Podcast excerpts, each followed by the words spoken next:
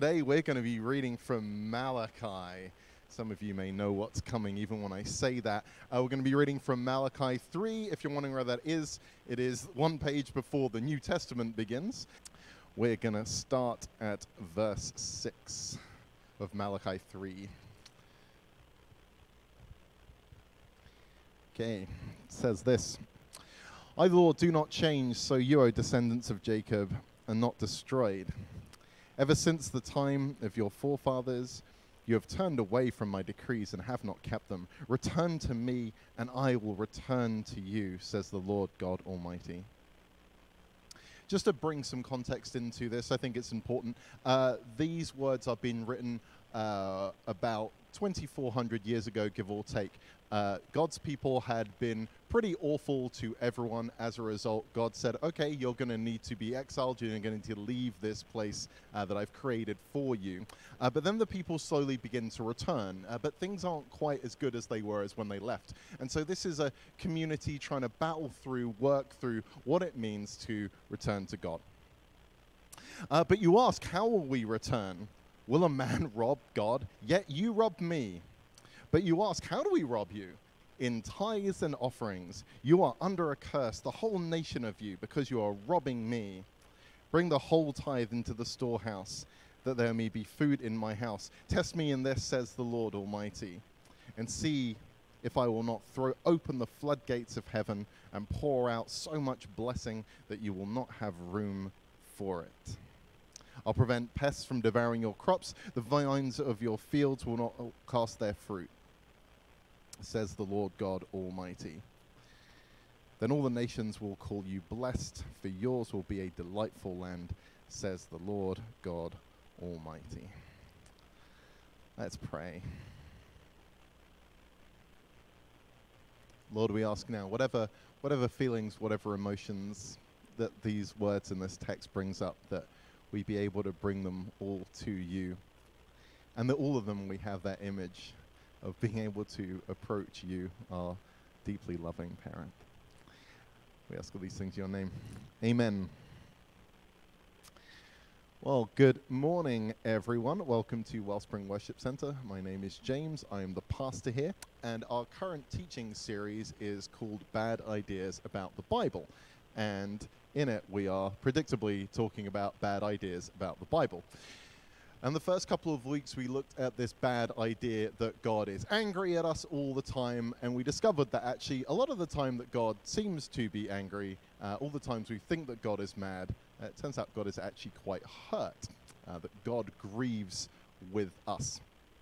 And there are definitely times that God is angry, and that's usually because we haven't treated people or creation the way that we should have done. And those are quite understandable things to be angry about, I think. But this week I thought I would change gears massively, so much that you're probably going to get whiplash, but bear with me, uh, to another bad idea about the Bible. And today's bad idea about the Bible is that God wants ten percent of your money. That's right, I'm doing a money talk, people. Yeah, whatever. Uh, feel free to leave. Uh, I remember I was in like, I was like, I remember there were like two money talks I remember in church growing up, and the air just like goes out the room, right? People are like, oh no, what's gonna happen? Uh, but, but, but, bear in mind, Um, this is the first time I'm talking about tithing, so hey, if it's your first time hearing it, it's my first time saying it. Uh, tithing is this slightly biblical idea uh, that ten percent of your income should go to support the church. We're going to look at the verses that claim to support this, but remember my conclusion is this isn't a very biblical idea, so let's remember that. Um, Emily, who's in charge of finances here, isn't here, probably because her head would explode if she was, but... Uh, I'm glad for her sanity that she's got some space, but it's, it's good, it's good, it's good. Um, I think it's really important before I say anything else, before anything else is said today, I have no idea how much people here give to the church. I know how much one person gives, that is me. I'm the only person that I'm aware of. I realize that some people here have maybe come from painful situations where pastors were aware of the ways that you were contributing financially, and that was used to, to shame you or possibly push you away. Uh, perhaps you weren't able to give as much as you would like, but there is no like loaded statement here. So if you are thinking, oh, he's thinking about me, he's seen that number, and that is, we're going to gag that lie, and we're going to bind that lie, and we're going to send that lie back to hell where it deserves in the name of Jesus right now, okay? All right, that's good. It's done. The only information actually I have is that people here are generous. There's just needs to be a few more of us, so you know, that's kind of on me. I thought I would start with a couple of horror stories from churches. Um, on this, yeah, I know. We all love that, don't we? You get to feel a little bit smug about it. Um, some, some horror stories around this ten percent number that kind of comes up. One of them I heard quite recently is uh, a church that some people I know went to. And this church, uh, if you remember, demanded to see your T four A. So they knew that you were definitely giving ten percent of your income. So I'm like, yo, man, just work cash in hand. Um, yeah, that's that's a thing. Um, that and that's the thing that happens in churches in Canada, not just the more controlling ones in America, but it's not as uncommon as you might think. Um, another uh, another thing, and I was actually in a sermon uh, where this came up again, and uh, it was quite a, like a rich church, so it's quite funny. And and so the people there who are very financially savvy, what, well, is it ten percent net or ten percent gross? Like that's, you know, that's a valid question. And and the response was, well, do you want your blessings to be ten percent net or ten percent gross? So some bad teaching. I'm I'm hoping that we don't walk away with anything that horrendous. But but all to say, like, money is a, is a sensitive subject, and giving is a sensitive subject, and so uh, I want to hold space for that. So if this does bring up some painful stuff, uh, I'm going to try and do better, and tell me how I can do better.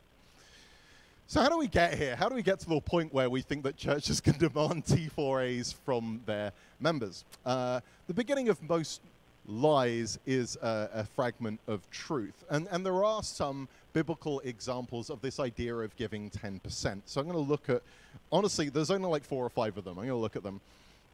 Uh, the first one that we see in the Bible uh, is when Abraham, who's really the first person in the Bible we get to spend a bunch of time with, uh, he gives Melchizedek, who's a priest of God before the priests have been established. It's a very confusing thing. We don't know what to do with it. But anyway, Abraham gives Melchizedek a tenth of everything. That's in Genesis fourteen.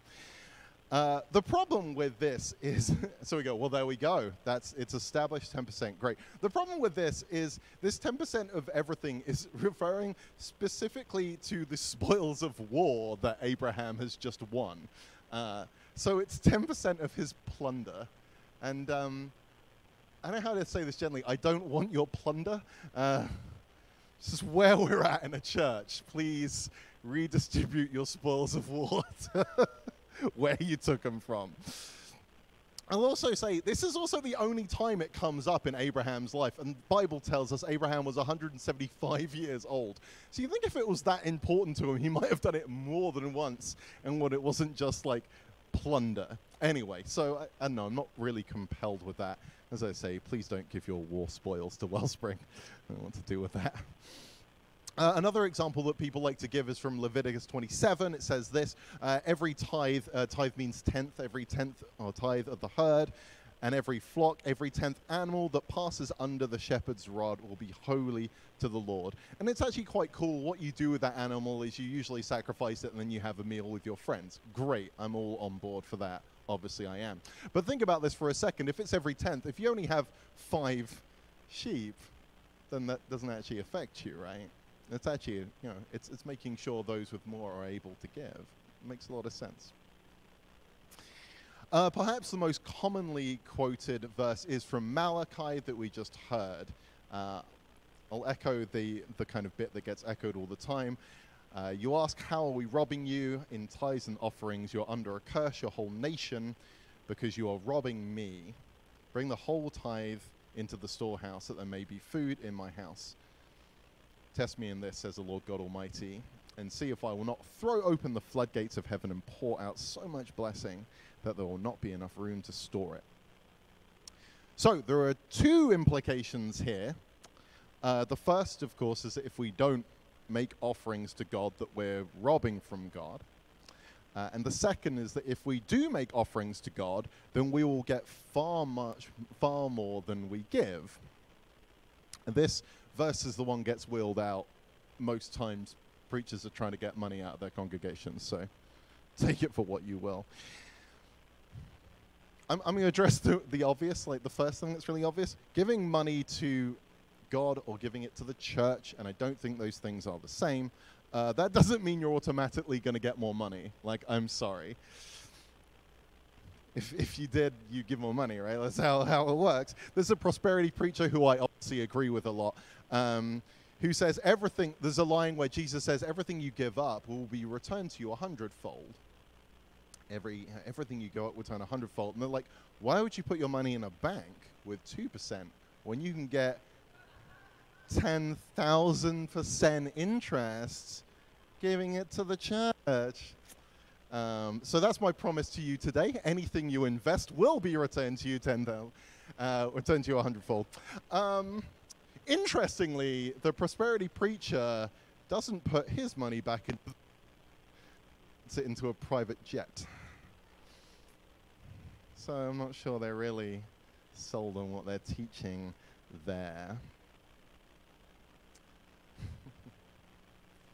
But of course, the real question is, what were those offerings supposed to be for in the first place? And I'm going to blow your mind when I say that Malachi three, this verse that is wheeled out over and over again to try and, you know, shake the congregants for a little extra cash, um, it's, it's not about giving the church money. It's not about keeping the building going, and it's not about paying my salary, as incredibly grateful as I am for that. Would anyone like to guess what this verse is about? I'll give you a hint. It's in the Old Testament, and I like it. It's about justice, obviously. I know, right? What a surprise. I sort of talked about it this week, but again, if you look at just the verse before, I did this quite intentionally. Uh, I started from verse six in our reading. If we jump to verse five, it says this. So I will come near to you for judgment. I'll be quick to testify against sorcerers, adulterers, and perjurers, against those who defraud laborers of their wages, who oppress the widows and the fatherless, and deprive aliens of justice, but do not fear me. Putting money, putting things into the storehouse is about providing for those that need provision. Uh, likewise, we see people being told to tithe in Deuteronomy. Uh, it says, all the tithes of that year's produce, and uh, take it and store it in your towns, so that the Levites, those are the priests that didn't work, and the foreigners and the fatherless and the widows who live in your towns may come and eat and be satisfied. Are we noticing a theme here? This, this offering is designed for people that cannot provide for themselves. Like, there's no welfare programs three thousand years ago. There's no social security. There's no government housing three thousand years ago. But right from the very beginning, when God is establishing that law, God makes sure those laws protect those who most need protection. Like, I know I come back to this over and over again, but it's just in the Bible all the time. I'm sorry, like, I don't know what to tell you. I, it comes up like two thousand times, so I can preach on it every week until I die, probably. But this ten percent number is also really problematic in a lot of ways. Um, I think it's been used to help rich people feel better about themselves and help poor people feel worse about themselves, which I don't think is the heart of God, and certainly isn't mine, and my heart isn't nearly as big as God's. People might think that they're totally good because they gave ten percent even though they could have done far more. People might feel ashamed because they weren't able to give ten percent as much as they would have loved to. I think this ten percent has been used to take more from the poor than they can afford and take less from the rich than they can afford. Like, if you have nine million dollars left over after giving a million dollars, your life is still easier than if you have ninety dollars left after giving ten. So what does the Bible say about giving ten percent of your income to church? It just doesn't. Income is a different idea to then and now, and we have securities, and church is a different, like, we're just in a totally different place. It doesn't say that. In fact, if you are paying your taxes, good on you. Like, keep doing that. I know that taxes are often wasted, but they also support hospitals and schools and welfare programs for people that can't provide for themselves. Keep doing that.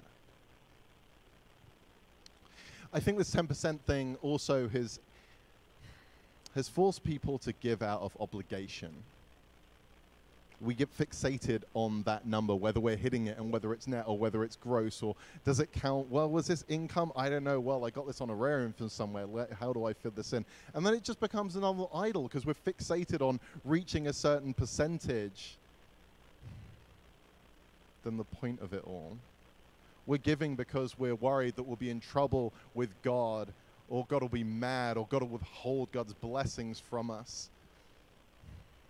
But also, a lot of these laws got nailed to the cross of Jesus two thousand years ago. The thing is, ten percent, I'm, I'm going to break your heart. Jesus calls us into something richer and deeper and more beautiful altogether. He calls us into radical generosity, all of us, in all facets, all areas of our lives, that we give not because we fear of what will happen if we don't, but because we are loved by a God that loves and give, because we follow a God who gives and gives and gives. Because we know what it's like to share what God has shared with us. And generosity will look very different to each person here. That's okay. God knows you intimately. It will look different at different stages of your life, and that's okay too. For some, yeah, maybe you're in a space where you don't have any time and you need to cut a larger check. That's like that's okay. Again, God knows you intimately. And like it's not like we don't need it, but each of us has unique ways that the kingdom is blessed by our generosity, and it will look different.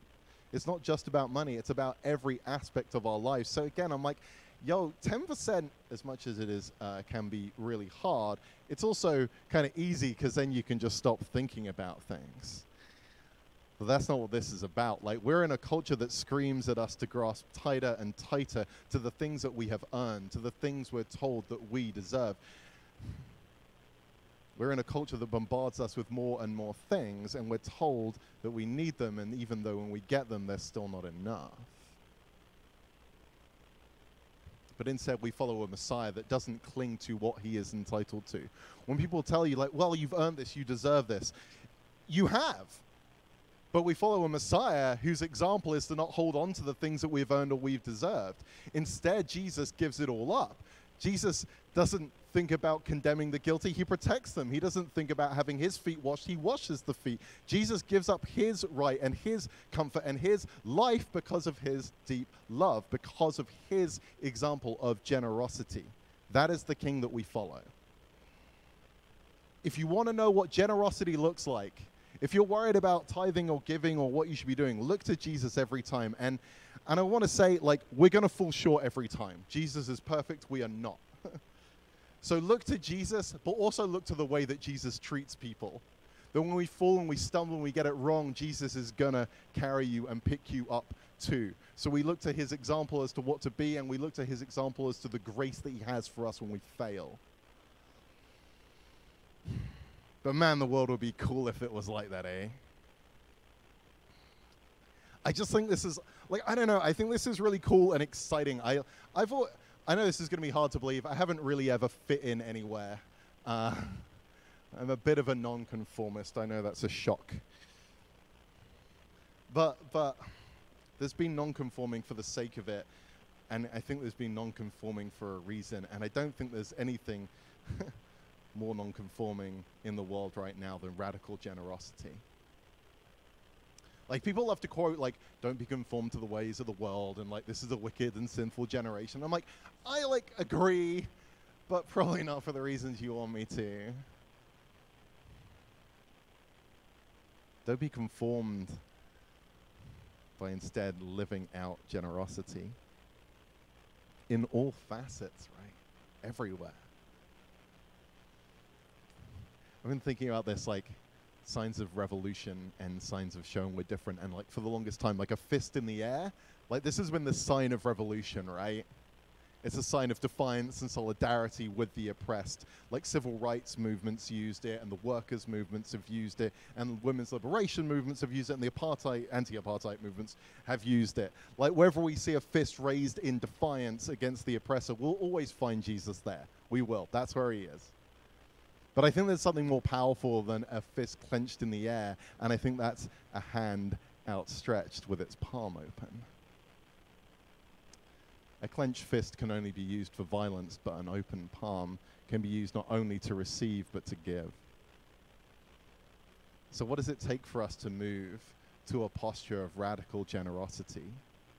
I don't think there's anything more radical, anything more countercultural in this world than radical generosity, to put the needs of others before ourselves. This is another, I, I just had a lot of fun with this this week. Another fun thing I was thinking about, here's, like, here's the secret. Here's the secret that Satan doesn't want you to know.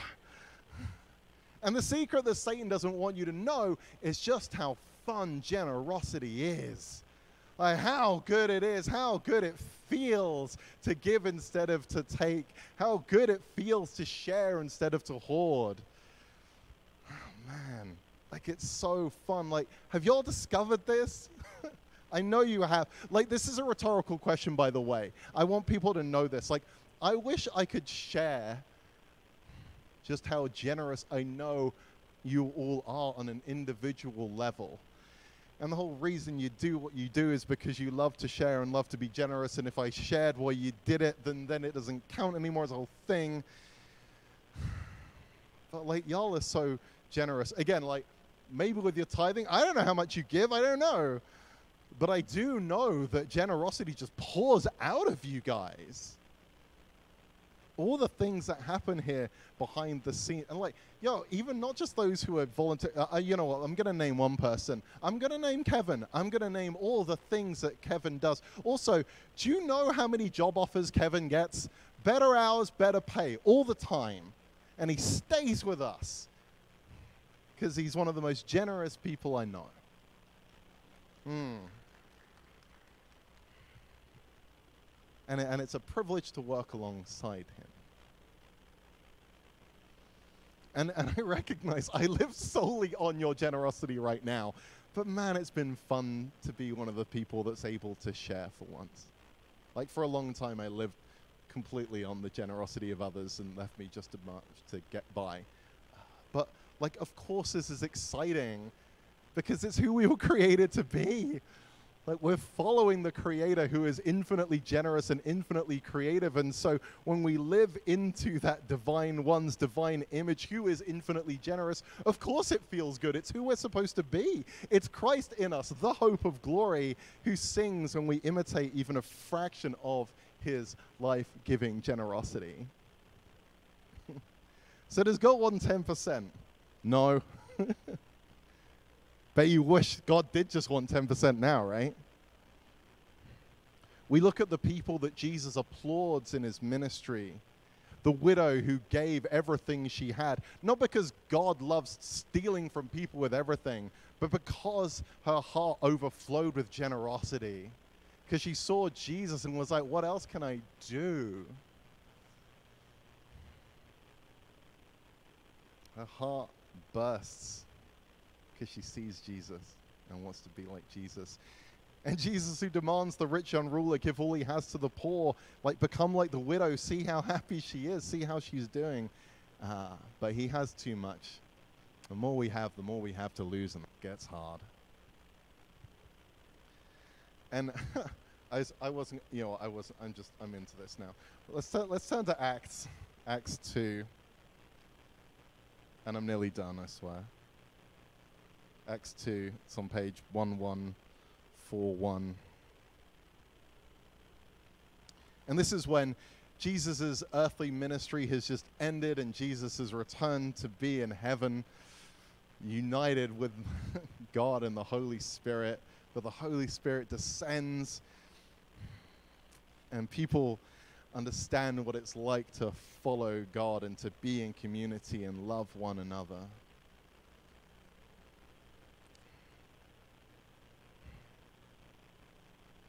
And it says this. They devoted themselves to the apostles' teaching and to the fellowship and breaking br- of the bread, to prayer. Everyone was shared with awe, with filled with awe, and many wonders and miraculous signs were done by the apostles. All the believers were together and gave ten percent. No. All the believers were together and had everything in common, selling their possessions and goods, and gave to everyone as they had need. Every day they continued to meet together in the temple courts. They broke bread in their homes, and they ate with glad and sincere hearts, praising God and enjoying the favor of all people. These people weren't locked down by uh, laws or expectations. They were just overcome with excitement and joy and generosity in every facet of their lives.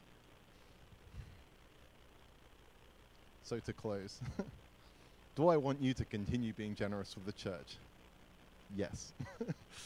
I really like what I do. I really love my job, and I really love what we have going here, and I think it's good. But most of all, I want us to be a people known for our generosity. But what you give and how you give and what you give and why you give and when you give, that's going to look different for each person, each of you intimately known by a God who loves you more than you can imagine. And if you're sitting here and you think you're being nudged that maybe you need to give more of yourself in some way, uh, Then, then take that to God and double to check that's what God wants you to do. And if you're feeling relieved, actually, I, I maybe I don't need to give to the church in the way that I've been doing. Maybe this doesn't need to be a weight around my neck. Then take that to God and double check and ask God what other ways your generosity can bless our community.